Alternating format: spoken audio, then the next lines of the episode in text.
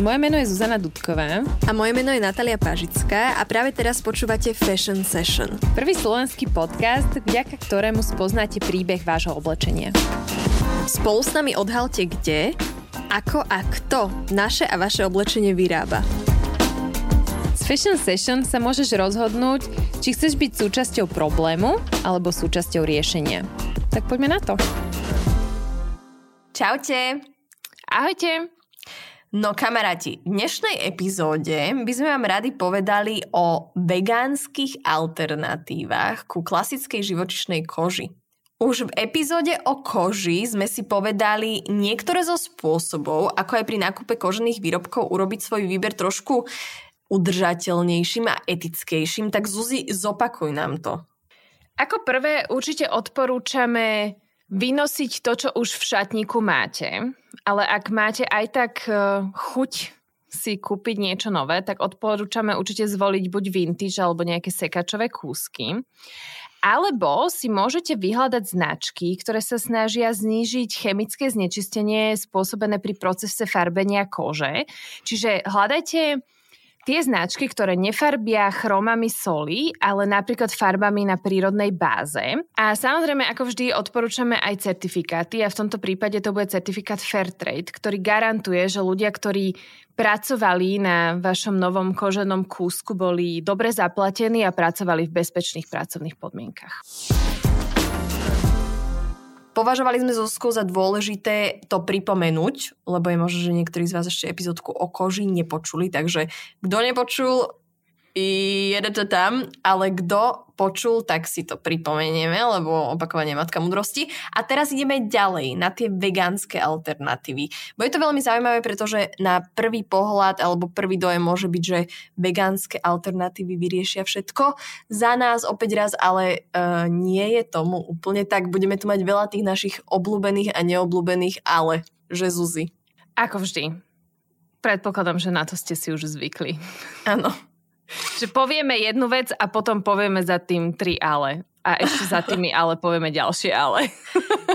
tak, ale ak chcete teda vyskúšať nejaké vegánske alternatívy kože, alebo ak sa chcete o nich dozvedieť, tak v tejto dobe je ich naozaj neurekom.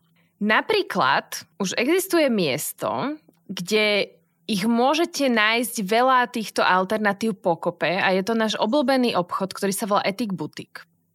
Nájdete ho aj online, alebo Etik Butik má už dve kamenné predajne, jedna je v Bratislave, jedna je v Prahe.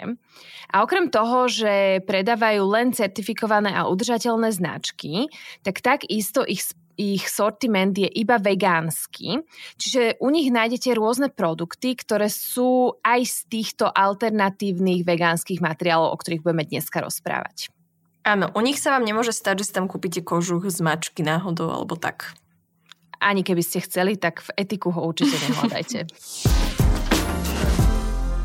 Ja by som začala takým celkom zaujímavým pointom, ktorý som čítala na stránke Gudonium, ktorý hovorí o tom, že je síce skvelé, že sa na trhu objavuje stále viac a viac koží, ktoré sú ohľaduplnejšie k zvieratám, ale je dôležité povedať, že v tejto fáze je veľmi ťažké určiť, že či sú naozaj udržateľné.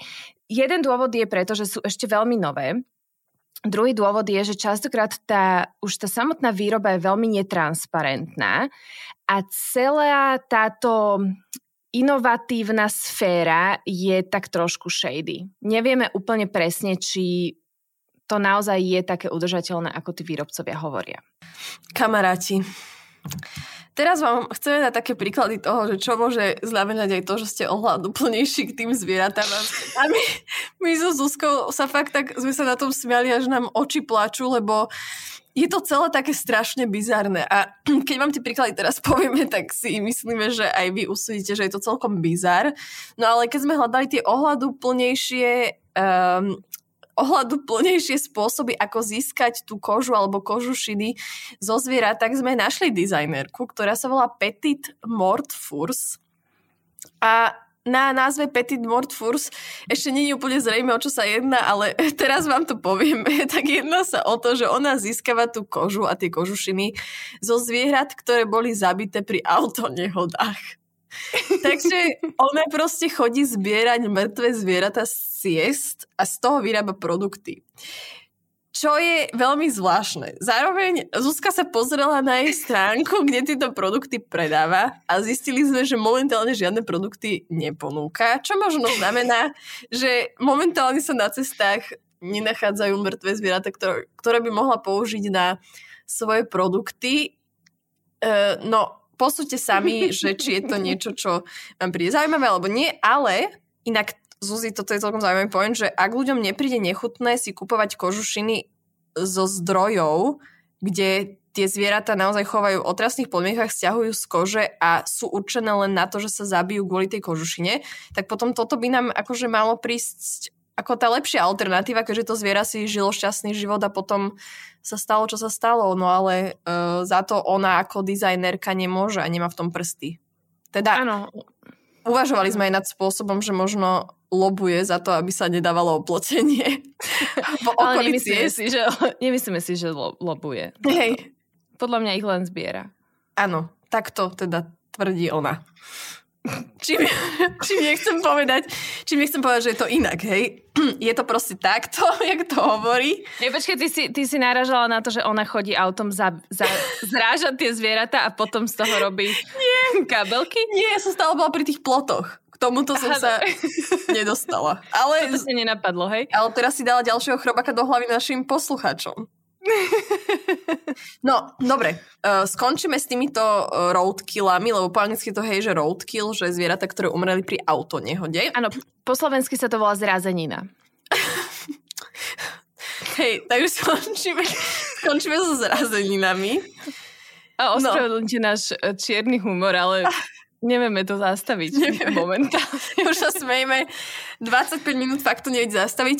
No, aby nebolo toho bizaru málo, tak mám ďalší príklad. A to je, že keď som ešte študovala v Amsterdame na Amsterdam Fashion Institute, tak sme mali prednášku od dizajnerky, ktorá vyrába kabelky a kožené doplnky z orgánov mŕtvych zvierat. Dala nám celú prezentáciu o tom, že ona už, ako odma- ona už od malička bola fascinovaná smrťou a jediné, čo si želala na narodeniny, bolo, aby jej ľudia dávali mŕtve zvieratá. Wow. Čiže mohli to byť zvieratá, ktoré im buď umreli, že napríklad niekomu umrela mačka alebo pes a ona ho vlastne rozrezala a jeho vnútornosti nejak spracovávala na rôzne druhy materiálov. Čo je veľmi zaujímavé, že naozaj tá koža, ktorá obaluje napríklad čreva, tak ona je naozaj pevná a elastická. Čiže tie produkty, ktoré z nich vyrába, sú naozaj kvalitné. A čo je ešte ďalšia zaujímavosť pre mňa, že som teda čakala, že teda mala tú prezentáciu, hovorila o sebe, o svojich divných koničkoch, o tom, ako funguje. A potom na konci som teda čakala, že OK, že ukážte produkty normálne tie produkty boli, že pekné a ešte k tomu mala aj peknú kampaň a všetko, lebo niekedy, keď o týchto veciach takéto bizary existujú, tak potom je to také, že iba pre nejakú skupinu ľudí, ktorým je jedno, ako to vyzerá, alebo majú nejakú veľmi zvláštnu chuť a štýl, ale normálne to vyzeralo tak, že by som ne, ani nevedela, z čoho to je vyrobené, že by som si myslela, že to je klasická koža a normálne by som to nosila tú kabelku. Akorát som sa ťa chcela spýtať, že či to bolo vidieť, že to je z nejakého iného materiálu, alebo by ťa to nenapadlo vôbec? No práve, že vôbec nenapadlo. Zaujímavé, ako sa ľudia zabávajú však? Uh, hej. A čím všetkým sa živia? Takže uviedli sme vám aj takéto dva príklady, nech to už máme v celku. Uh, a keď nenájdete teda v sekači tú kožu alebo tie kožuchy, tak ešte existujú aj takéto spôsoby. Prišlo nám to len zaujímavé spomenúť, lebo myslím si, že o tom ľudia bežne nevedia. Tak. Dobre, poďme naspäť k veganskej koži. A Myslím si, že je dôležité povedať, že z hľadiska čisto dobrých životných podmienok zvierat je najlepšou možnosťou buď nekupovať žiadne živočišné produkty, alebo ich nahradiť rôznymi formami vegánskej kože. V tomto prípade je naozaj tá vegánska koža funkčnou náhradou. Ak vám ide o blahobyt zvierat, tak určite je jasná voľba vegánska koža. Z environmentálneho hľadiska je však potrebné vykonať oveľa viac výskumov týchto noviniek, rôznych vegánskych kôž. Väčšina z nich, ako som už povedala, sa vyrába bez verejne dostupných údajov, ktoré by potvrdzovali ich udržateľnosť a častokrát môžu výrobcovia uvádzať tvrdenia o biologickej odburateľnosti. Ale väčšina z týchto vegánskych alternatív sa odburáva len čiastočne, čiže nerozloží sa úplne. A zvyčajne sa tiež e, tieto vegánske alternatívy miešajú so syntetickými polymérmi a Okrem toho, ten, ten chemický proces je celkom utajený, hej, nie je tam úplne tá transparentnosť na takej úrovni, ako by bolo potrebné. Čiže to je len taký bod k tomu, že udržateľnejšie alternatívy alebo vegánske alternatívy existujú, ale nie sú dokonalé. Nie sú dokonalé a hlavne o nich ešte veľa nevieme, že to ukáže zase čas, že kam sa to bude vedieť posunúť a či aj oni budú mať nejaké negatívne dopady na životné prostredie. Ale ako pripomíname vždy, samozrejme budú mať negatívne dopady na životné prostredie, pokiaľ budeme nakupovať tak strašne veľa, ako nakupujeme teraz. A keď ľudia, ktorí budú e, v strednej triede a budú mať vyššie príjmy v budúcnosti, budú nakupovať tak bláznivo, ako nakupujeme my, pretože opäť je to hlavne o tom množstve. Keď si kúpi človek jednu koženú kabelku versus keď si človek kúpi 10 vegánskych, udržateľných, etických, neviem akých kabeliek, tak logicky ten človek, čo si kúpil jednu koženú kabelku, bude mať aj tak menší dopad na životné prostredie, na zdravie ľudí a teda a teda. Čiže ide o to množstvo, hej, keď si toho budeme kúpovať veľa, tak bohužiaľ tie dopady aj tak budú obrovské.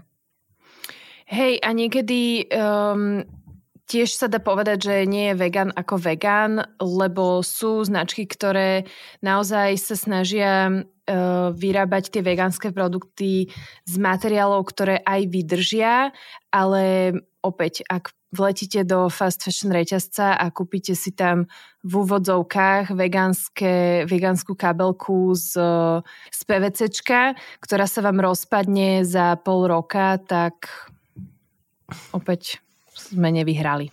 Takže áno, ide o to, že treba všetko nakupovať uh, s chladnou hlavou a hlavne s rozumom. Lebo Zuzi, však aj ty máš taký príklad, že ty si mala vegánsku koženku, bundu a čo sa s ňou nakoniec stalo? Áno, ja som si pred 5 rokmi, to bol môj posledný nákup v, v Zare, som si kúpila takú koženku, uh, nemala na sebe štítok, že je vegánska, ale tak viete, že koženka z PVCčka by sa dala nazvať vegánska, aj keď vieme, že to nemá nič s týmto názvom ale na marketingové účely poslúži. A e, mne sa tá bunda vlastne po piatich rokoch úplne vynosila, že už e, sa začala lúpať tá koženka. A presne si hovorím, že keby som si možno pred 5 rokmi kúpila koženú bundu, tak ju môžem ešte ďalších 15 nosiť, lebo veď vieme, že koža čím je staršia, tým vlastne vyzerá lepšie. Čo, čo by bolo lepšie, hej? Kúpiť si jednu koženú bundu, ktorá ti vydrží 25 rokov, alebo si kúpiš 5 koženkových zo Zary? To krásne vidieť aj na tom, že keď príjete do sekáčov, tak máte tam koženky alebo kožené bundy? Že kožené. Takmer všetko je z kože. Ja som si tak v Japonsku kúpila v Tokiu takú koženú bundu, máme doteraz doma. No ja som ju nosila asi, ja neviem, 9 rokov a bola vyrobená neviem, či ešte v 80 rokoch minulého storočia. Čiže tá bunda má 42 rokov minimálne. Wow. No. A stále dobrá, nie? Úplne, nič jej není. Vieš, koža klasická sa ti nezačne lúpať, lebo hej, niekomu sa môže páčiť to, že tá koža tak popraska. Ale to popraskanie je vlastne znak toho, že sa opotrebovala alebo trošku zničila. Ak chcete mať kožu neustále v takom tom peknom novom stave, tak si stačí kúpiť nejaký prípravok, ktorým tú kožu budete pravidelne ošetrovať. Ja si tak ošetrujem kožené kabelky, aj kožené topánky a oni potom vyzerajú ako nové. Lebo koža, jak naša koža, uh, schne. Čiže keď ju budete balzamovať a ošetrovať, tak bude stále taká hladká a, pek- hladká a pekná. A okrem starostlivosti o kožené produkty určite patrí do nášho repertoáru aj opravovanie kožených produktov. Hej, že keď už raz niečo máš, nosíš to, ja neviem, napríklad martenský, niečo sa ti na nich pokazí, tak doopravne opraviť šagnatká za 9 eur. Áno, ja som aj si dala ešte. opraviť vrači moje martensky vysoké, ktoré najviac na svete milujem. Mám ich už 6 rokov Uh, tak tam sa mi um, zips oddelil od tej topánky, že proste spravila sa mi tam taká diera, už fakt bola väčšia, väčšia, väčšia a nedalo sa to opraviť bežným šiacím strojom, pretože tam, sme, tam by som potrebovala šiaci stroj na kožu. Mám taký negatívny zážitok zo školy, že som sa snažila veľmi hrubý materiál, no, kde bola aj vrstva kože, zašiť v škole a zlomila som ihlu. A to bol fakt taký, že priemyselný stroj, takže tam potrebuje špeciálny stroj na kožu. Takže odniesla som to radšej niekomu, kto sa v tom vyzná, lebo som chcela mať tieto topánky ako nové, tak za 9 eur, prosím pekne, som mala nové topánky. Teda nové, ale nie nové, opravené. Zánovné. Áno. A doteraz si hovorím, že musím o tom napísať post na Instagram a potom si hovorím, že ty kokos, ale však to je úplne normálne, že ľudí to hádam napadne.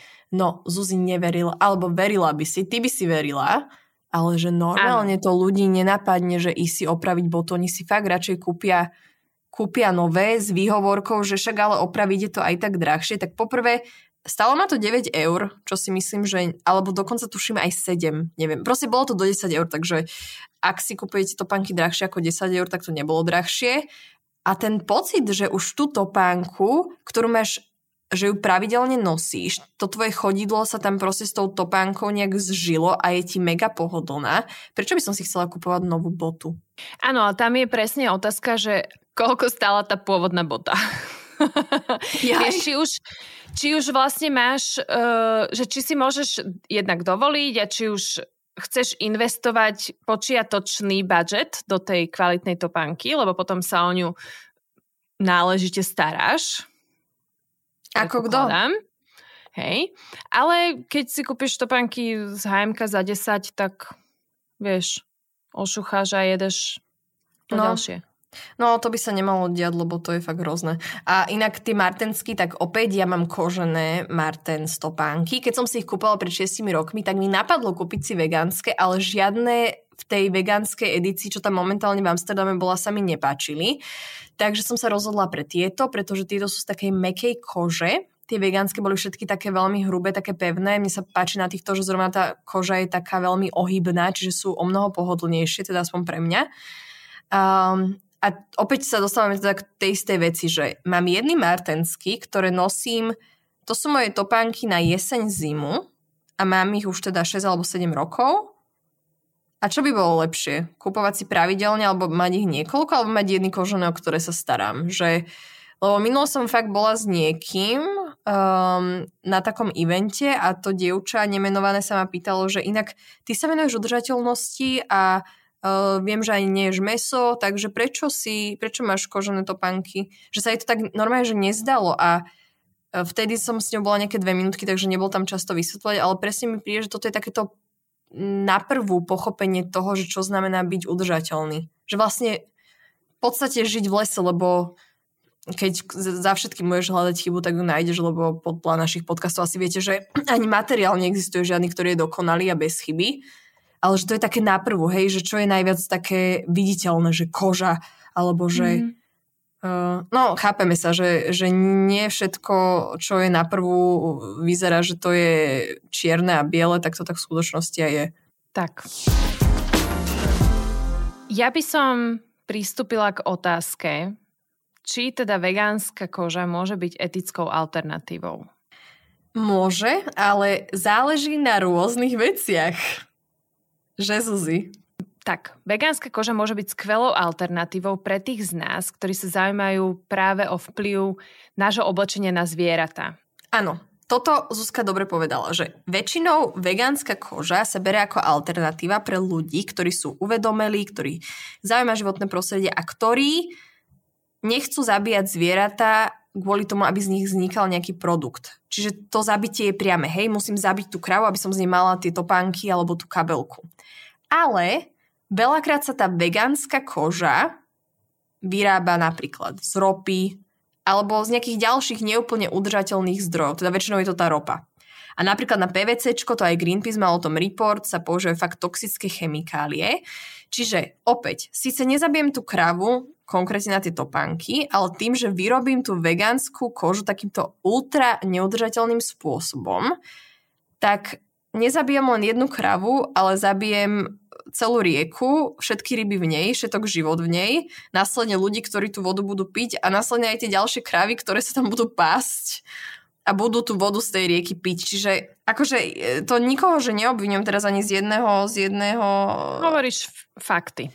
Áno, hovorím fakty, že príde mi to zaujímavé, že niekedy sa pozeráme na to opäť tak strašne na prvú, hej, že zabitá mm. krava rovná sa zabité topánky, či zabité topánky, topánky ako také, ale že ani jedno riešenie je ideálne, lebo každá naša voľba si odnáša nejaký negatívny dopad na niekoho a niečo. To je svet, v ktorom žijeme. Nie je ideálny a preto neexistuje ani ideálne riešenia, ani ideálne materiály. Ale čím viac vieme, tým ohľadu plnejšie rozhodnutia vieme vykonávať a na konci dňa aj tak pochopíme, že celé je to o tom mať menej a hľadať hodnoty v niečom inom ako v tom, čo mám dneska na sebe oblečené. Áno, ja si aj myslím, že je to hodne o spoznávaní samého seba. Že ja som si napríklad na sebe všimla, že ja za jednu z najväčších hodnot, ktoré ja považujem na oblečení, teda okrem výzoru, hej, ako to oblečenie vyzerá, je, že to musí byť praktické. A to, že to je praktické, pre mňa znamená, že to oblečenie vydrží. A vydrží moje nosenie. A preto podľa toho prispôsobujem nákup toho oblečenia. Vieš, prispôsobím to môjmu lifestyle, prispôsobím to uh, tomu, že to musí vydržať a tam ako keby zrazu ti to udáva nejakú trajektóriu tých nákupov. Aby to bolo udržateľné s tvojim životom. Tak, presne. Vieš, že o tom to je pre mňa. Že tá udržateľnosť, áno, je aj o materiáloch, aj o certifikátoch, ale je aj o živote.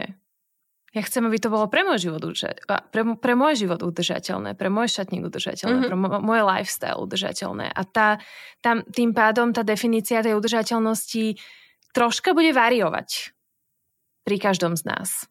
Určite, a keď sa učíš o tej udržateľnosti, tak vlastne to ani nejde bez toho, aby si spoznala seba, lebo ty musíš prísť na to, čo je pre teba ideálne, na, na to, aby si nekúpila 300 hovadín, ale len 3, ktoré potrebuješ. Hej, Hej, a niekto chce mať 20. Fajn, go for it. Hej, samozrejme, ale je to, je to o tom, že keď sa poznáš, tak vieš prispôsobiť tie nákupy k tomu, čo ty konkrétne potrebuješ Presne. a vieš, že využiješ. Poďme si dnes zhrnúť, aké všelijaké alternatívy ku koži už na trhu máme. Prvá alternatíva je ekologická vegánska koža. Takto nazvime tento materiál. Je to látka, materiál, vyrobený zo syntetických mikrovlákien. Jedná sa teda o materiál, ktorá, ktorý je zložený z ultrajemných vlákien mikroskopického formátu. A tieto mikrovlákna sú porovnateľné s vláknami, ktoré sa vyskytujú v ľudských vlasoch. Ich štruktúra je určená dvoma polymérmi, polyamid a polyuretán, ktoré majú podobné vlastnosti ako živočišná koža sú napríklad elastické a teda výsledkom je až trikrát ľahší materiál, ako je koža zo zvierat. A dokonca majú veľmi vysokú, má, má tento materiál veľmi vysokú trvanlivosť, vodeodolnosť a zároveň priedušnosť. Čiže to je niečo, čo chceme, z čoho chceme mať vyrobené napríklad topánky. Hej? A presne z tohto materiálu nájdete topa, topánky už v spomínanom našom etik butiku, ktorý máme tak veľmi radi. Rady.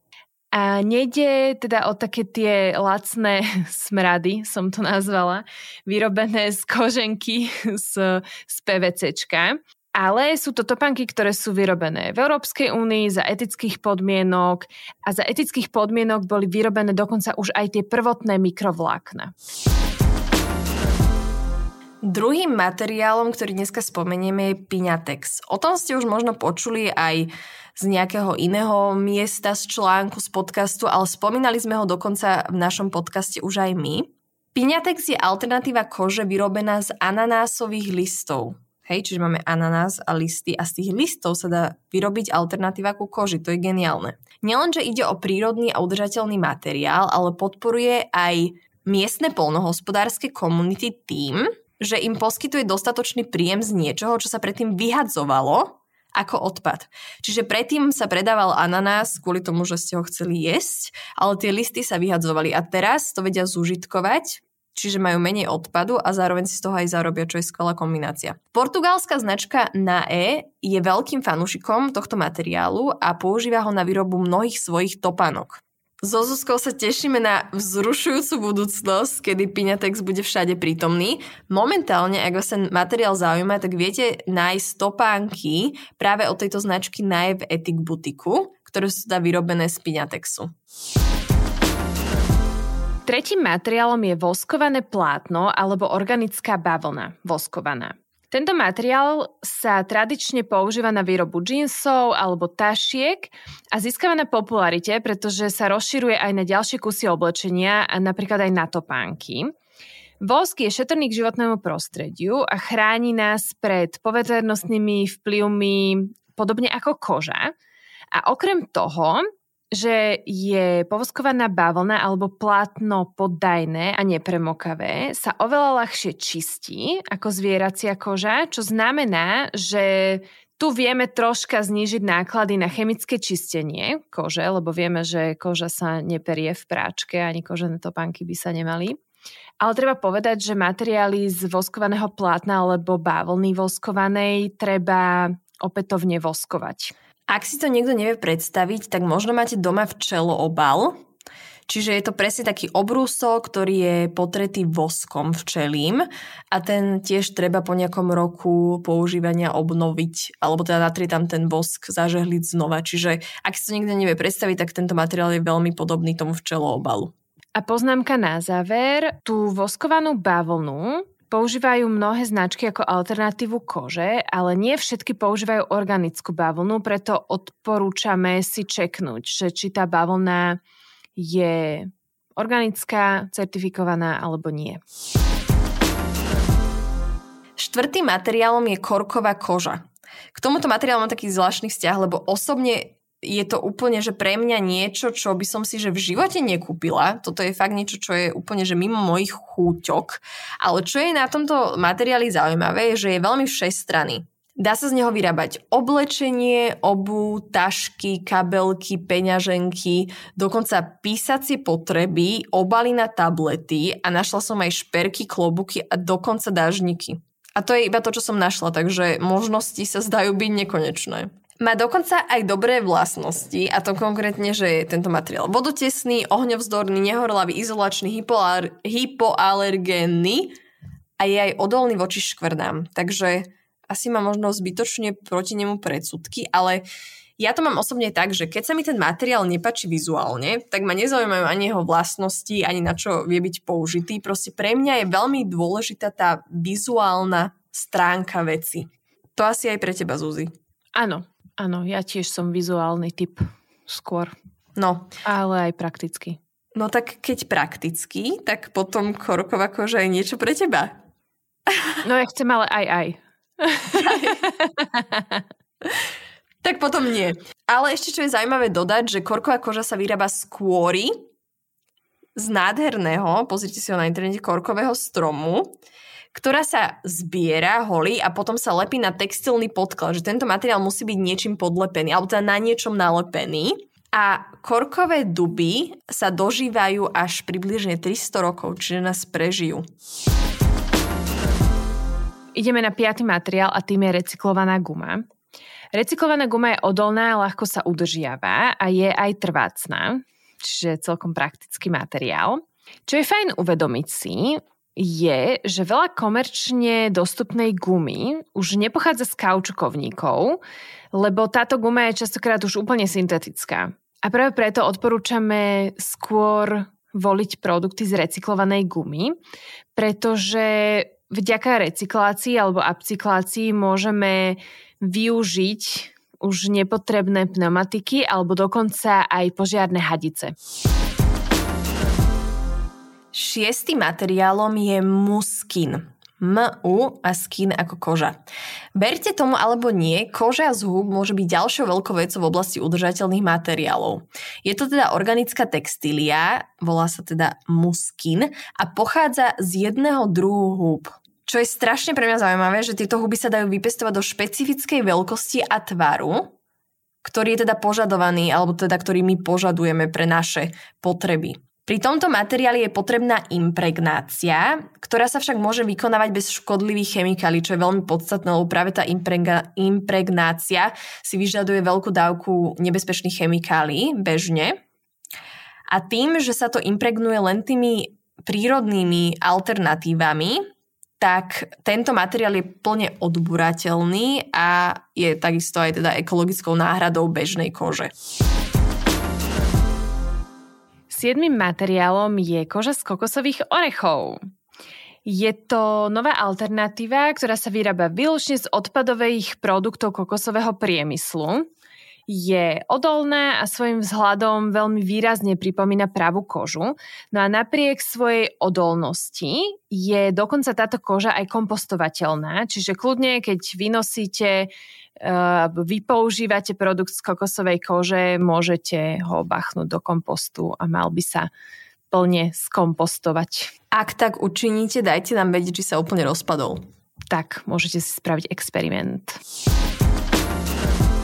Ďalším materiálom je koža z jablk. Áno, počujete dobre, tento materiál sa volá frumat. Na jeho výrobu využívame šupky a jadierka a naozaj sa výrazne podoba na pravú kožu, ale na dotyk pripomína niečo ako papier. Tento materiál je odolný a takisto aj biologicky odburáteľný. A čo je super, že na jeho zafarbenie nie sú potrebné žiadne chemicky intenzívne techniky farbenia. Takže opäť na konci dňa je biologicky odburateľný a teda kompostovateľný. Ďalší materiál je podobný technikou spracovania ako frumat a volá sa Fruit Leather. Konkrétne inak Fruit Leather je materiál, ktorý je patentovaný alebo teda vyrobený firmou v Rotterdame, čiže v Holandsku. Oni na výrobu tohto materiálu nepoužívajú šupky z jablk, ale využívajú šupky z manga. Opäť sa jedná o to, že tie šupky z manga bol niekedy, boli niekedy len odpadom a oni sa rozhodli ho využiť a teda využíva sa odpad na to, aby z toho vzniklo niečo nové a vyrábajú z tohto túto fruit leather, ktorá naozaj pripomína kožu. My sme s týmto materiálom fruit leather pracovali na škole v Amsterdame a vyrábali sme z neho dokonca, alebo teda vyrobili sme z neho celú bundu a naozaj vyzerala ako kožená, dokonca bola fialová. Z milky? Hej, z mangovej kravy milky. Z mango milky. A ešte si zo zrazenej mango milky. Poďme na laboratórne pestovanú kožu. Ďalšou novovznikajúcou možnosťou je laboratórne pestovaná koža. Potravinársky priemysel sa zo zdravotných, environmentálnych a etických dôvodov čoraz viac obracia k mesu v úvodzovkách, ktoré nie je živočíšne. Pretože prognostická spoločnosť A.T. Kearney predpokladá, že do roku 2040 bude meso rastlinného pôvodu, ako napríklad Impossible Foods alebo laboratórne pestované meso, tvoriť až 60% trhu s mesom. To je inak obrovské percento. Však? Mm-hmm. To je viac ako polovica. No a už vieme teda, že existuje, alebo momentálne sa pracuje na mese z laboratória. Kúpiť sa ešte momentálne nedá, lebo je veľmi drahé, ale tá cena naozaj, že rapidne klesá. A to isté sa deje aj s laboratórne pestovanou kožou. Hoci niekoľko startupov pracuje na laboratórne pestovanej koži, je ťažko úplne predpovedať, že kedy sa dostane do mainstreamu a budú sa z ní naozaj vyrábať veci, lebo je to momentálne ešte v tom procese vývoja. Spočiatku bude takisto, ako bola cena pri tom laboratórnom mese, naozaj veľmi, veľmi vysoká a teda vôbec nie schopná. No ale ako pôjde ďalej ten technologický vývoj, budú sa do toho nalievať peniaze, tak pravdepodobne v jeden deň uvidíme tieto produkty na trhu z tejto eh, laboratórne pestovanej kože. A máme už aj taký príklad, eh, môžeme predstaviť startup, ktorý sa volá Provenance a je z USA. Na výrobu laboratórnej kože používajú kolagén ako primárnu zložku pokožky a využívajú ten kolagén na opätovné vytvorenie kože v celej jej jedinečnej kráse. Zuzka dobre hovorí, pretože tam nebudete vidieť rozdiel. Bavíme sa naozaj o tom, že oni v labaku vytvoria kožu, normálne, že kožu, lebo využijú na, ako stavebnú jednotku ten kolagén a budete si môcť vybrať, že akej bude farby, ako bude mať štruktúru, čiže to nejde o to len, že napodobňa ľudskú kožu. To inak bude aj previeš, Zuzi, keď sa bude uh, transplantovať koža, že to bude skvelé aj v medicíne. Hej, orgány sa budú tla- tlačiť. No, všetko možné, ale takisto napríklad e, nebudete musieť mať len kožu z krávy alebo z prasiatka, ale takisto si budete vedieť navrhnúť štruktúru tej exotickej kože, či budete môcť mať aligátora alebo kosatku alebo škrečka alebo hoci čo iné. A čo je podľa mňa úplne perfektné na týchto laboratórnych, eh, laboratórne vytvorených kožiach je, že vy si môžete naprogramovať, ako chcete pevnosť, hrúbku, veľkosť, aké chcete povrchové textúry. Myslím si, že toto naozaj otvára dvere do úplne nového sveta, čo sa týka kože. A menej krutého sveta. Koža sa naozaj v tejto dobe, alebo vegánska koža sa naozaj v tejto dobe dá vyrobiť úplne skoro z čohokoľvek. Máme tu spoločnosti, ktoré vyrábajú vegánsku kožu zo zeleného čaju, máme spoločnosti, ktoré vyrábajú kožu z vodného hyacintu a lalie. Čo ale my z Natko považujeme za veľmi dôležité, je, že keď prichádzajú na trh takéto novinky, tak podľa mňa sa často zabúda na estetické zobrazenie tej kože. A napríklad e, presne práve táto spoločnosť, ktorá vyrába kožu z vodného hyacintu a lalie, tak keď sme si pozreli tie výrobky, tak e, máme skrátka pocit, že nie sú konkurencieschopné práve svojim výzorom. Úplne. Ja by som ani nepovedala, že je tak chyba v tom materiáli ako takom, že ono je problém skôr v tom, že aké sú tie dizajny, ktoré sa z tohto materiálu následne tvoria, že tá firma síce má nejakú perspektívu, ale že jedinou hodnotou je vlastne tá udržateľnosť. Že úplne zabúdajú na to, že ten produkt treba aj niekomu predať, hej, že musí nejak pekne vyzerať, že musí mať okolo seba nejaký marketing, nejak pekne nafotenú kampaň. Že mám pocit, že častokrát tie firmy sa spoliehajú len na to, že niekto sa nad nimi zlutuje kvôli tomu, že to je udržateľné. Áno, to je pravda, ale v dnešnej dobe to si naozaj môžeme úplne kľudne priznať. Nemôže byť udržateľnosť tvoja jediná konkurenčná výhoda. Toto hovorila pred rokmi Kamila Boudová a stále je to tak a stále, ale tie značky ako keby mnohé zo značiek to stále nepochopili a stále to pretláčajú cez tú udržateľnosť ja sa na to pozerám tak, že udržateľnosť má byť úplný štandard a ty tak či tak potrebuješ tých zákazníkov pritiahnuť k svojej značke inak. Tým, že vyrábaš krásne rúže, tým, že sú trebárs tie rúže, uh, že ti hydratujú pery, tým, že ja neviem, spodné prádlo je, sa ti dobre nosí, ale nie, že je to primárne udržateľné. Hej, že tá konkurenčná výhoda má byť v niečom inom. Spomenieme aj pozitívny príklad, lebo možno ste už počuli o značke Pangaja, možno z nej už aj niečo máte, pretože tá firma je obrovská. Na Instagrame majú cez milión sledovateľov a naozaj rástli raketovým tempom. Ja som sledovala počas pandémie, ako rástli. Tým, že inak predávajú um, tepláky a mikiny, tak si myslím, že oni úplne vychytali tú dobu tej pandémie, že zrovna vtedy už boli funkčnou firmou, lebo povedzme si úprimne, cez pandémiu proste teplákovky išli, to pochopili aj fast fashion značky, preto všade boli v tej dobe v ponuke.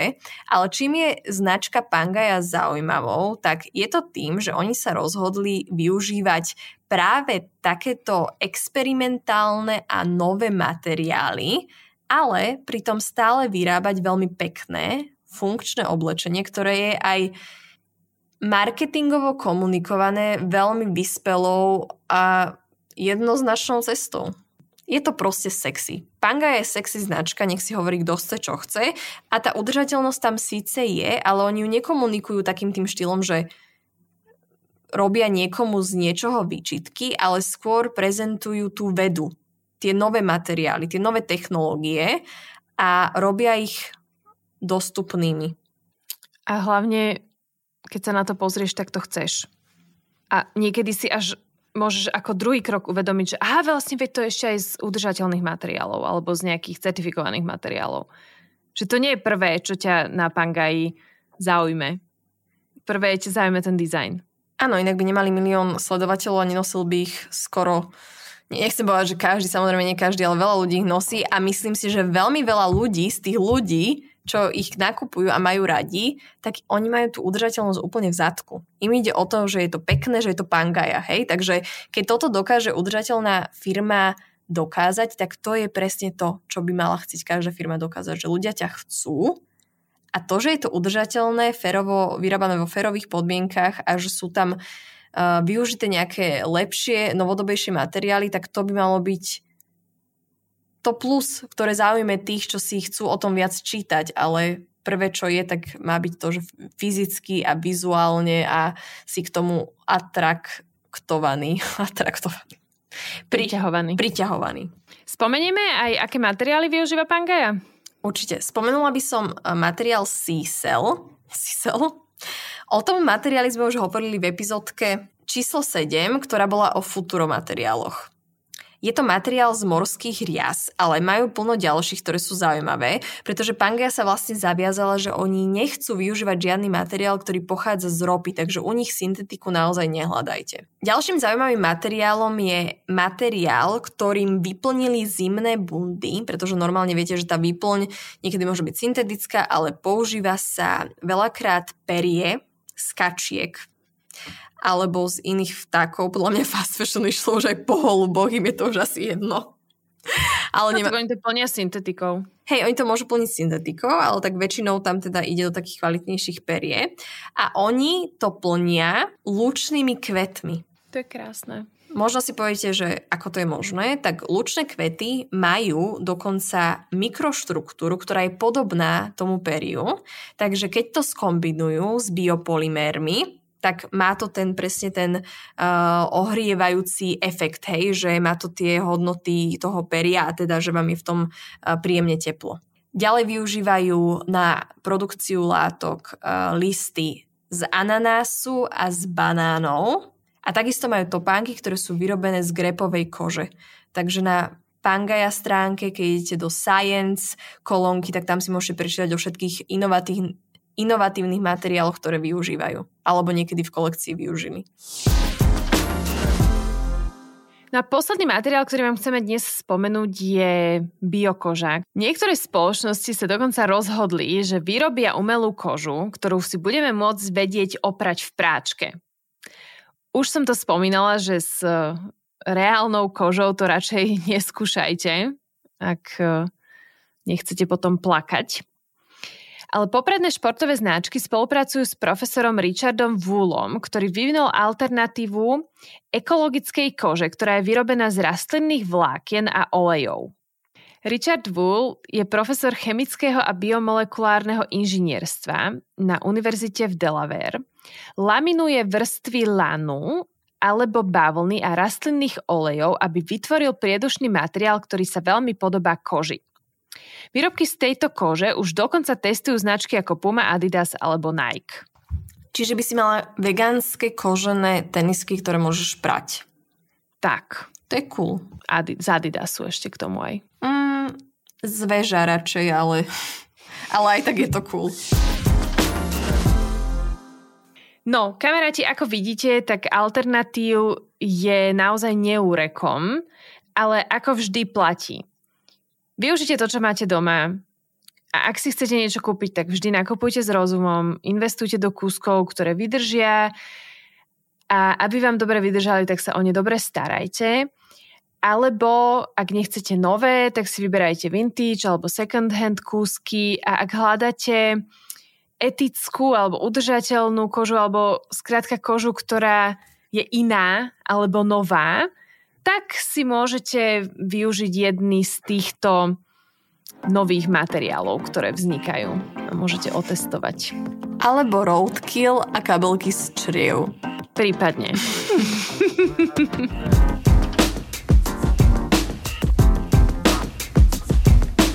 Kamaráti, ďakujeme, že ste si dnes opäť vypočuli podcast Fashion Session. Vezmite si to, čo sa vám páčilo a ostatné nechajte tak. A ospravedlňte náš čierny humor. Áno. Pre ďalší nával inšpirácie sledujte naše sociálne médiá. Mňa nájdete ako zavinač Natalia Pážická a Zuzku. Ako Zuzana D alebo na platforma udržateľnosti. Ak vás naše podcasty bavia, tak ich určite odporúčte ďalej. Budeme radi za každé zdieľanie a do skorého počutia, kamoši. Čaute.